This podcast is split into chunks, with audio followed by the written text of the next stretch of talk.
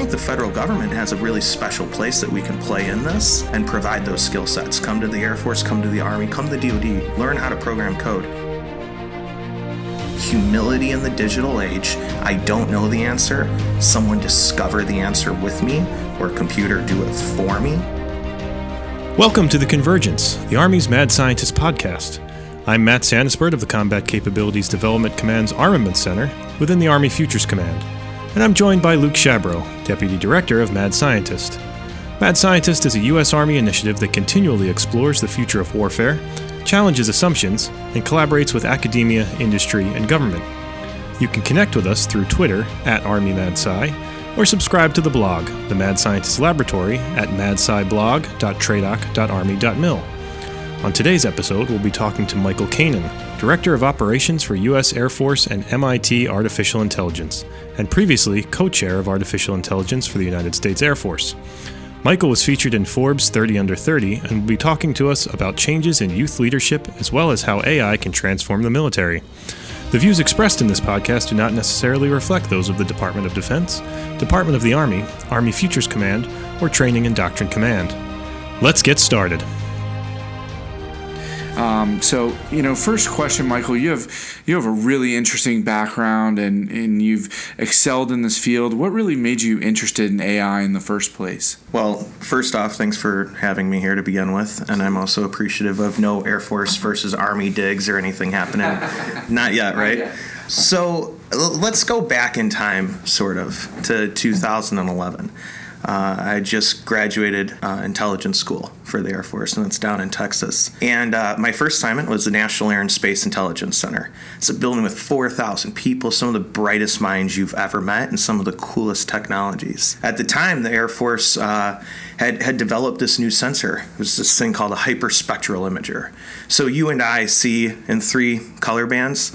A mantis shrimp sees in like eight or nine color bands. Kind of a philosophical question. What does a mantis shrimp see that we're not? But this thing can see in hundreds of color bands across the spectrum. Uh, and, and, it, and it flew on our drones in Afghanistan, and it could detect certain materials or certain events that we wanted to pay attention to. Uh, at that point in time, in 2011, AI was coming out of one of its winters. Over the course of AI, it's gone through a few what they call AI winters, uh, and that's largely dependent on maybe we didn't have the right computing power, we didn't have the right data, uh, and you know, just recently, math is still really evolving right now. All three of those things came together in about 2011. And uh, Dr. Fei Fei Li out of Stanford had launched the ImageNet competition. So she goes out there, she gets millions of pictures of cats, and people label these cats. They say these are lots of pictures of cats, and we start teaching that. We, the esoteric we, right? Uh, they start teaching that to the machine, and for the first time, the ImageNet co- competition outperformed the human. I think at that point in time, there should have been a critical recognition that this AI thing, we're just going to use and write machine learning, which will transform our world, get away from the conversation about artificial general intelligence and everything else. Uh, there is no technology for that. Might never happen. But it's going to change our lives, and it does change our lives, and it works, right? all of a sudden you start seeing uh, as frustrating as Siri and Alexa are, right? They're developing, they're getting better over time, but all three of those things came together. So, full circle, we are running this mission. This is, we're in Dayton, Ohio, running live missions in Afghanistan, right? 20 of us with this new fangled kind of gadget, and we're trying to figure out how that thing works. And, and really, at that point in time, while you were watching this in the commercial and public sphere, we were looking at it saying, well, why aren't we using that? Certainly that could save more lives. Um, and it was a point of frustration. It was a point of frustration out of, you know, this place of, of, of goodness. These young airmen, a lot of young people trying to do the right thing by many of our soldiers in Afghanistan at that point in time. So we kind of went on, uh, you know, I'd say a charge. And about in 2011, the same kind of 10 or 15 people you've heard about, Lieutenant General Shanahan, all sorts of, of, of these of these, you know, just terrific leaders, we all started talking about this AI thing. And I think over the course of time in the past uh, eight or nine years, now we're getting to that space. But the reason I got interested is it was a point of frustration. And in addition to that, I think AI is really multidisciplinary. I'm not a computer scientist. The barriers to education have never been lower. You can teach yourself these kinds of things. And it's what you do with AI that's the real question. But make no mistake, I think the future rock stars in the AI sphere are most certainly sociologists and psychologists. I think that obviously philosophers. I think philosophy is going to come back into full force about the human experience with these new technologies. I think that, you know, industrial organizational psychologists, I think um, obviously mathematicians and programmers, but it's a multidisciplinary field. And to talk about AI, you need to talk about some things about numbers, language, how your brain works, and and it just stretches across all fields. So I think everyone should be kind of interested in it, and it's cool, right? And to pull that thread, really, I think that's such a great point. We're going to need this wide diversity of skills and talent, um, but we're not the only ones fighting for it, right? The Air Force, the DoD, um, we're dealing with Silicon Valley, who really wants to, you know, get all that talent so they can have the next great startup. We're dealing with uh, foreign governments who need that talent to develop their own, not only civilian programs, but weapon programs and things like that. So, you know, when when you look at this, you you have an enormous challenge challenge that you're working on right now. How do you, how do you consider trying to keep and get that talent and keep it? Oh, I have such exciting news to share. Uh, the passage of this 2020 National Defense Authorization Act that we call the NDAA uh, for, for our, you know, overuse of acronyms, uh, that is reaching the president's desk tomorrow. So we're also dating this podcast, right, to, to where we're at right now. Uh, that'll be on the president's de- desk tomorrow. In it is are key provisions from the Armed Forces Digital Advantage Act. Rewind back in time one more time. Late 2000, in about August of 2018, we had this crazy idea. And, and there's a Popular Mechanics article about this, completely true. I woke up in the middle of the night and it was another one of those points of frustration where we had a normal conversation in the Pentagon, which goes something like this Where do we find the talent to keep up with the adversaries? Do we just buy a bunch? What do we do about it? And what is AI? It's programming languages. Why don't we treat programming languages as the equivalents to foreign language aptitude and proficiency? We have a long history of doing this in the DoD. In fact, if you bring that skill set into the DoD, we cherish it. We try to cultivate it the best that we can. Some of the coolest jobs in the world are in federal government with language. Well, why aren't we doing that with computer languages? So we had this hypothesis that a significant portion of our Air Force and just people in general know how to code, right? For probably you and I, I really liked for for anyone listening out there, um, the theme of the show says AI transforming the Air Force and relative in Pren's youth and leadership, which I'm like, oh, is that a dig? Because I'm getting older. Um, as as we as as all three of us in here are, uh, I, I used to be the youthful, and when you hit 34, you start wondering. Something something happens at 30, right? Or so so I'm starting to hear, but and feel. Um, at the same point in time, the United States Air Force, and this number is pretty similar across the board in the other services, 88% millennials, right? Hashtag adults under 40. Um, but but in reality, you remember we used to use MySpace. You know HTML, right? People nowadays they know Scratch. They grow up learning these coding languages. They have they have a they have a propensity to pick them up. So he said, I bet the United States Air Force has a bunch of coders. There's 450,000 of us, around 600,000 if you count total force. So we released that article saying we're going to do that. In addition to that, we we released a self-assessment. We said the Air Force, Hey, do you know how to code? 3,000 airmen raised their hand, said, I know how to code. 3,000, which actually sticks to kind of commercial numbers as well. So here's the reality. One year later, starting to starting hopefully on Friday when the president signs it, that will be a law to treat computer languages as the equivalents to foreign languages across the Department of Defense. And that's from this wonderful groundswell movement of terrific leaders and people who really bought into this idea. Just consistent engagement for the past year. And you can make a difference at the highest level. So, what do I believe when it comes to the talent piece? I believe we need to offer contemporary education opportunities. I think we should tap our force for the skill sets they naturally bring in or the interests they have at home, whether you're a Bitcoin miner or, or, or you play Minecraft or whatever it looks like, or you're an ethical hacker or something like that. I think we should tap that. And coding, it's just as important for the dental clinic and or a finance officer as it is for, you know, a pilot or something else. And in fact, we had a number of pilots say, well, I know how to program too. So we really want to tap into that. I think that we can offer those things. We can offer education opportunities, and we have an obligation to do that at this point in time. This year, there will be 500,000 open software jobs in the United States, 50,000 what we call, um, you know, air quotes, qualified graduates. That's it. In just a few short years, that number will be 1 million. I think the federal government has a really special place that we can play in this and provide those skill sets. Come to the Air Force, come to the Army, come to the DoD, learn how to program code then go out and be successful in this world. I think that kind of contemporary relationship would also bridge the gaps we're seeing too. That's really great insights, and I think one of the things we think about one one of the reasons I really wanted to bring you on is um, I'm name dropping in that you were in you know Forbes 30 under 30, which is really just a huge achievement. Do you think there's a challenge? You know, you have a staff over 30,000, um, and and all things considering government, we're still in that younger age bracket. Do you think there's challenges in, in supervising that many people and, and being at that age group, or do you think it's an enabler? so the first, so uh, so grateful to Air Force leadership. I, one thing that we really do believe in is this idea of teaming the techniques of the old with the ideas of the new. And at these inflection points, kind of this digital world we're entering and, and the services recognition that we need to do something about it. Look, experience does not is not dictated by age any longer. You can't fall back and say, well, because I've done this for so long, I know about AI.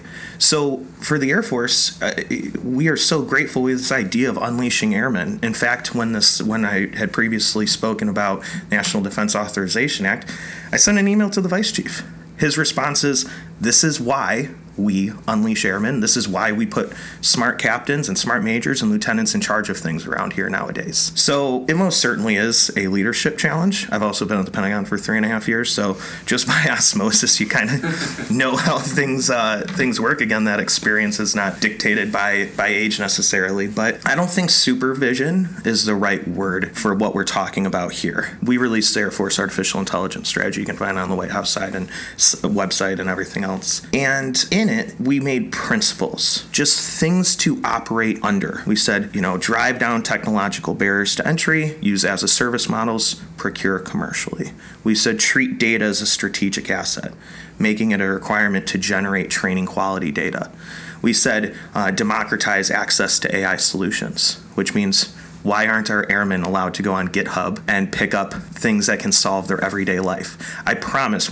So right now we're all talking about multi-domain operations, JADC2 being the kind of new coin term uh, that we're that we're using. You know, a finance algorithm to you know a support vector algorithm or something it's the same mathematical technique that you use for command and control, right? It's the exact same stuff. It will inform the way we do business and on the hard stuff just as much as informs on the support side of things, uh, which are equally as hard. Then we said we want to cultivate digital talent. We want to provide airmen these opportunities, and we want to do this all transparently, very openly. So we published the the Air Force AI strategy unclassified. So why we did it in principles was it's not supervision. It's not telling you how to get there, it's providing an environment to get there.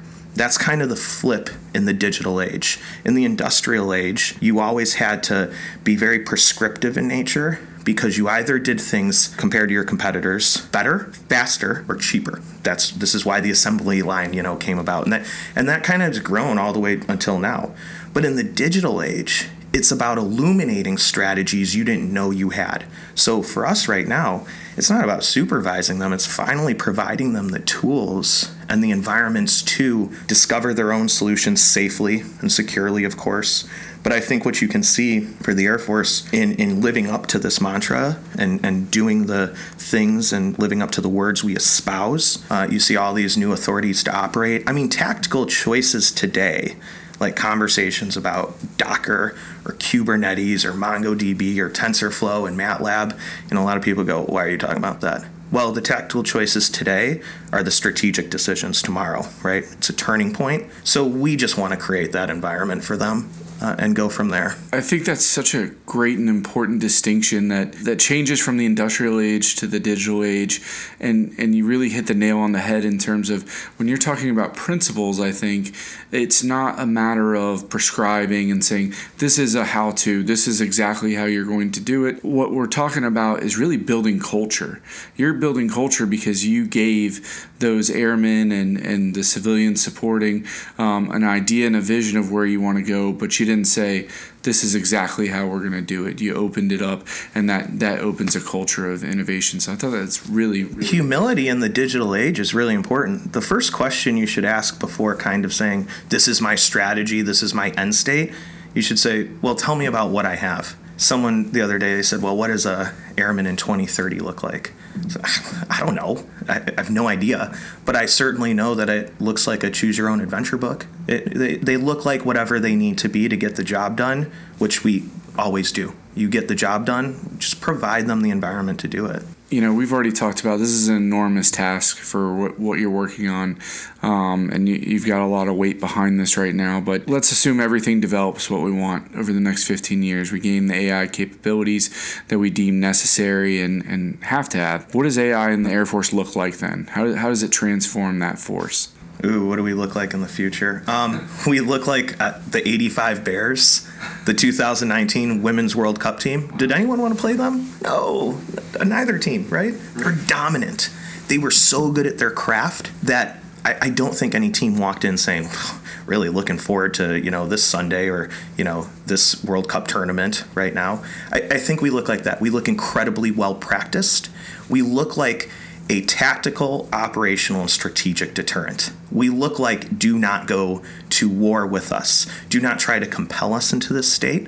Also, grand strategy comes back on full display. Do not compel us with your models of, of how you view society. Do not compel us with your, you know, economics because we are so good that you're out. We don't want to fight a war. I think the Air Force or military of the future says I obviously don't want to fight in war. Well, this is the way that we get there. So we have to practice with it. You know, a lot of people say, why would the, you know, United States Air Force use AI or something? Well, what if we don't?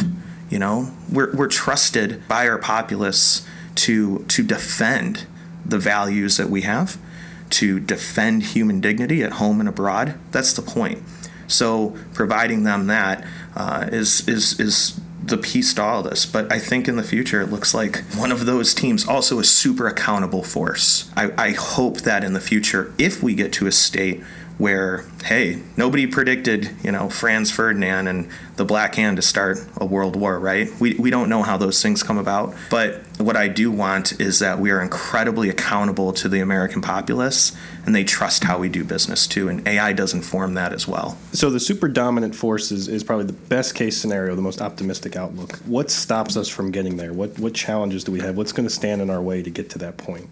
I hope not ourselves sometimes I, we're our own worst enemy uh, on a number of topics, and it's hard, right? So we're moving into a new world.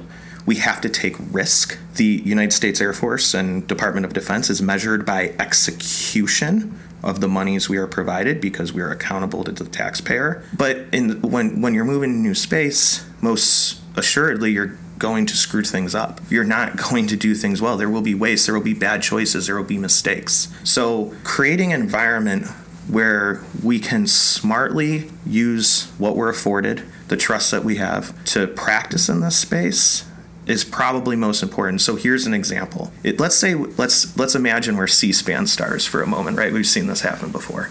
So we have our poster board behind us and we put up an AI requirement. In the essence of developing artificial intelligence or a machine learning algorithm, what are you doing there? Well, you're both using it to allow the algorithm to change, to measure different data sets, to then retrain the model to do things faster, smarter, or more cheaply, right? To, that's the whole point of AI. So if I put up that requirement, is that, and, and this is how money works and, you know, big congressionally and everything, is that research and development or is that operations? If you ask someone, I bet someone would say, well, that's a research and development definition. Another person would say, boom, you're using it to reinform the algorithm, that's an operations thing. So, what does AI money look like?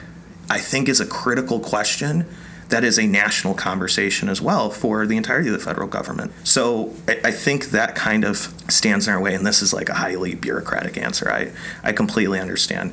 But this is what doesn't allow us to create the environment we were just talking about. Um, and then and then also I think that it goes back to that teaming you know the ideas of the new with the techniques of the old. I think I think characteristically you'd mentioned just a few ago why it's so important to have people from different experiences, different walks of life. I think the proverbial boardroom has to look different as, as we move here. And we've done this story before, right? Let's talk about the Navy because they're not in the room right now. But, you know, Rickenbacker, he created the nuke Navy as captain or as an 03 and then took it all the way through, you know, admiral. So, so what does that look like for us? but creating the environment is contingent upon having an appreciation for the process which then drives the change in in in the money right? So looking at this you know we talked earlier about multi-domain operations. Mdo is huge right now. Um, and the whole point of mdo is we can't do it alone. The army can't do it alone. The air force can't do it alone. Neither can the navy. We have to span across all. And really cyber is pervasive through all of those. So as you're working on this and you're, you're trying to develop all these initiatives. How do you integrate with all these other DoD initiatives and services, um, and and in the future when these when these systems start to integrate? Well, Lieutenant General Shanahan just had an article release on Wired where he kind of talks about some of these and practicing our way through and and sharing and why we would do what we do. Um, one of the one of the pillars of the Joint Artificial Intelligence Center is what we call the Joint Common Foundation. So these are really these are nerd conversations. They're not fun to generally have because how do computers see the world? They see it through ones and zeros and rows and columns right? That's all we're talking about here. So, in order to share, we quite often say, well, we got to share with sister services. You know, we quite often cite the national defense strategy as a crutch because we got to be pragmatic about these conversations. So, how do we share? We talk about the technical specifications of what we're going to use. This is a huge conversation. Are we going to be using, you know, TensorFlow to develop these or are we going to use something else? Are we using MongoDB or are we not? They're they're they're the in the weeds conversations at the highest levels. And I think ultimately then we're empowered to develop what we do there there are mission sets in the army that the Air Force isn't going to do, right? That's that's why sister services exist. We have different core core missions that are just different than other ones. But what we have to do is make sure that no matter what you're doing, our systems communicate. It's just that conversation's got to be in the weeds and just talk tech specs, and then whatever you develop, well, then it can share if it's meant to share once upon a time, the sibling rivalry in the services, it's celebrated. There's a reason it happens. It goes back to that industrial model of better, faster, cheaper. So when we would develop something, the Army would say, well, we're going to fill the other void, the other niche with this, and then our foundation, we, you know, puzzle piece this all together and we're better overall. But in digital age and digital technologies, computers, do all three of those things at once. So sharing kind of changes. I think the one thing holding us back is that at a certain point, you got to snap the chalks. You just got to call it like it is. These are the technical specifications we're going to use. We're going to hold people accountable for being on them, and then our computers can communicate. None of this also will happen without cloud. Let's just call it like it is. This will not happen without cloud. This will not happen without a, a stable budget. This will not happen without everyone's recognition this technology is going to kind of change things, hopefully for the better in our case. I think it can aid us but uh, those conversations would be better to have. I, I, think that's really interesting. There was an analogy. Um, I was at a war game, um, and there was a, a an older um, retired soldier that said, uh, you know, at, at, a certain point in the uh, 80s and 90s, you know, the army was using like four different word processors, and finally they had to say, okay, we are all using Microsoft Word. This is it. Um, and so, what what do we have to do in terms of data and the tools that we use? As you said before, the tech tools that we use in the future, we have to, you know, eventually the DoD directive has to come down and says everybody's going to align to this, you know, and folks like General Shanahan are going to be leading that conversation. And in this, in the same vein of this conversation, what you'll often hear is that commercial leads leads the world in making these things. Well, then why aren't we operating it to commercial standards and APIs and everything else? You can certainly harden those things. We will need to, uh, maybe a little bit differently than other people. But then again, if Blue Cross Blue Shield gets hacked, it's a serious problem, right? Just as much as it's a serious problem if we do, just maybe a little differently in, in, in character, but the nature of the issue's absolutely the same. So, so I would love to be in a space where he said, "Here's how we're going to do it. We're going to do it how the rest of the world develops it." Also, I think this helps with commercial partners, non-traditional vendors. It also drives down the amount of risk our our defense industrial enterprise takes with us.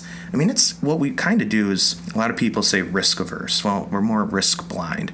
We take proverbial risk, throw it over a fence, and we celebrate a story about an airman who duct taped something together. Why did they have to do that? So, so what we want to do is also be able to practice with these things.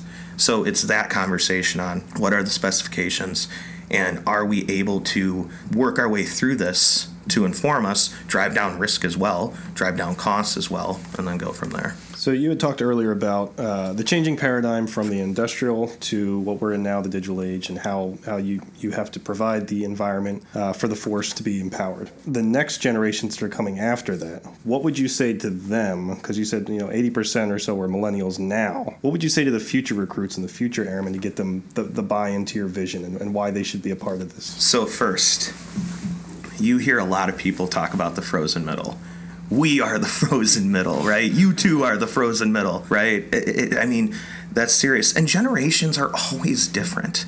You know, I don't want to have kind of the okay boomer moment, but that ain't helping the cause right now by, you know, saying why some generation is worse than another generation. And Gen Zers are very different from their experiences than millennials. And there are things that are good and there are things that you know we all have flaws. Uh, I think that that right now I'm always thinking about well, who's the next person? Who's who's the next? I can t- I can name.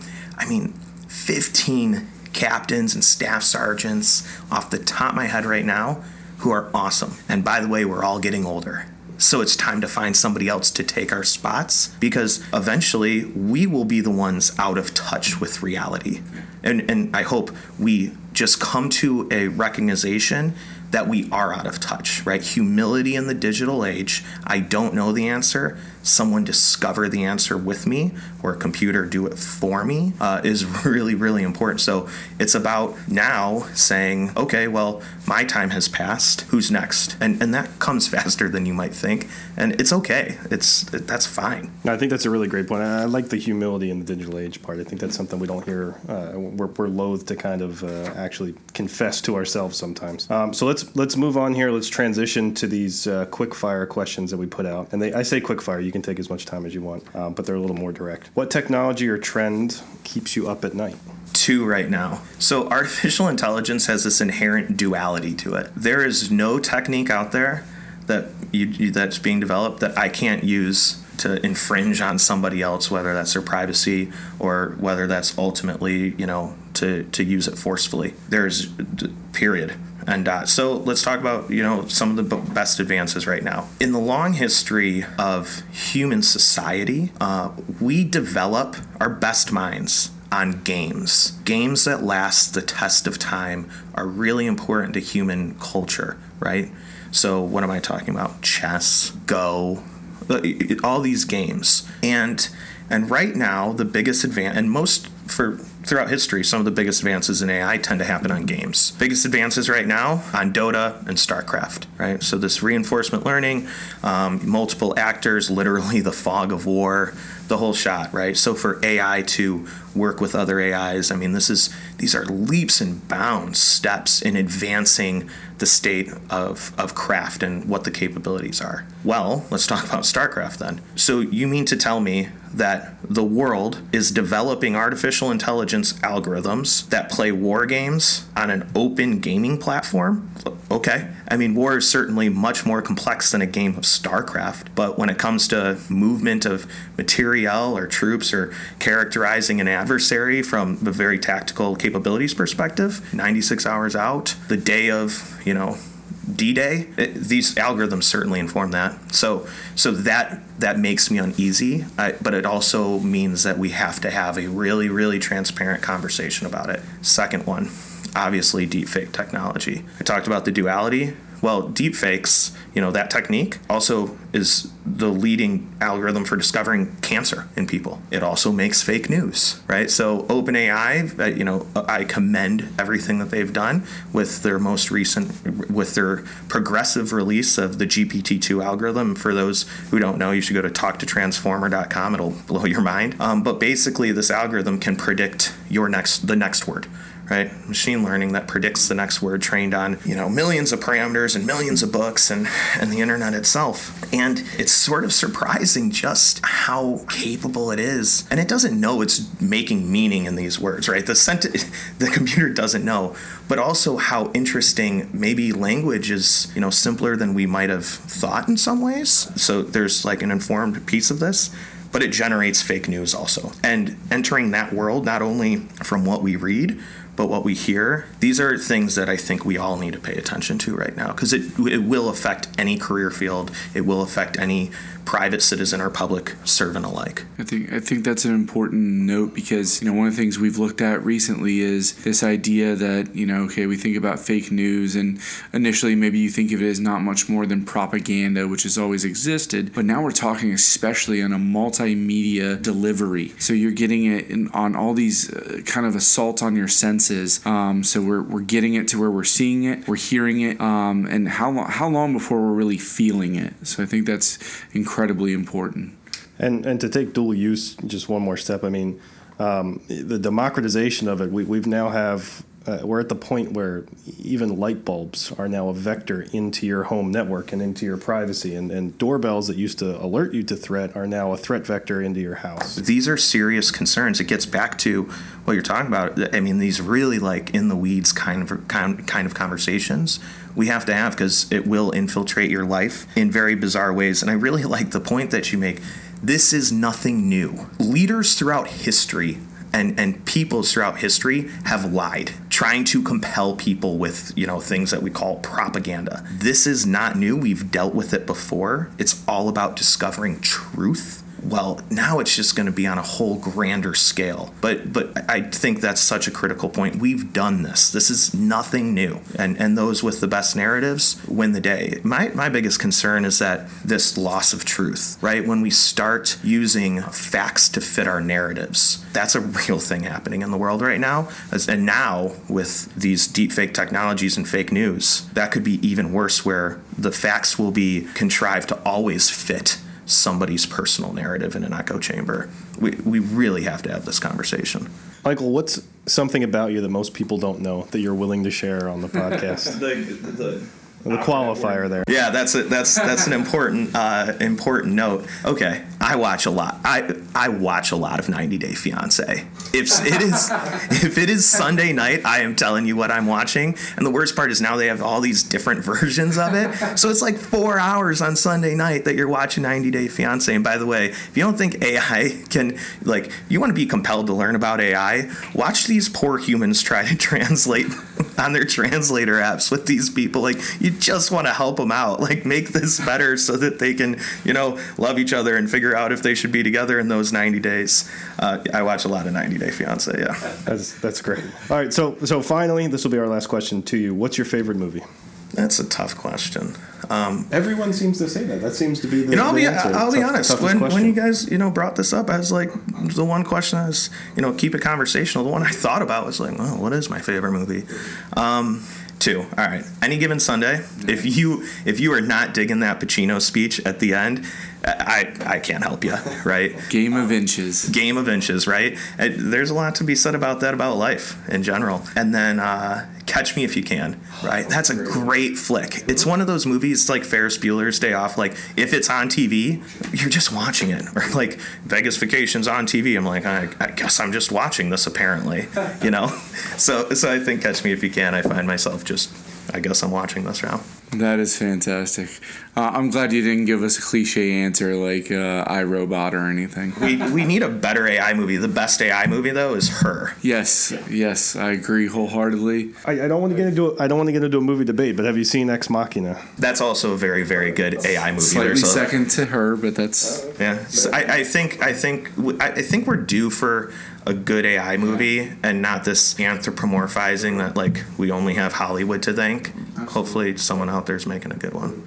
What else would you like to say to our audience? I just think that that everyone should talk about this. There's a time over. Let's call it like it is. There's a time where we were not talking about AI, and I think we lost a critical high ground in that moment. I- I mean, just a couple weeks ago, there was a computer vision standards conference in China. What?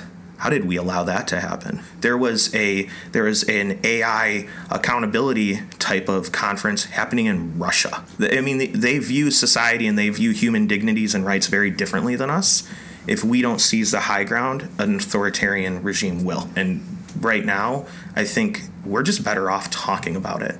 And you can learn about it. It's it's fun. It's interesting. There's always something going on. It's it's literally hard to keep up with. So, where can people follow you at? So we uh, the mill Twitter space I think only grows more and more. We talked about it earlier.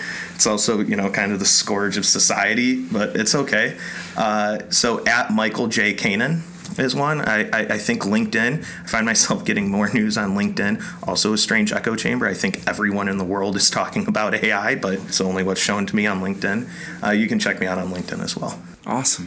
Thank you so much for coming in today. I thought it was a great conversation, and uh, this was extremely enlightening. So, thank you. Thanks, guys. Thanks for listening to The Convergence. We'd like to thank our guest, Michael Kanaan, Director of Operations for U.S. Air Force and MIT Artificial Intelligence. You can connect with Mad Scientist through Twitter at ArmyMadSci, and don't forget to subscribe to our blog, The Mad Scientist Laboratory, at madsciblog.tradoc.army.mil, and be sure to subscribe to The Convergence wherever you get your podcasts.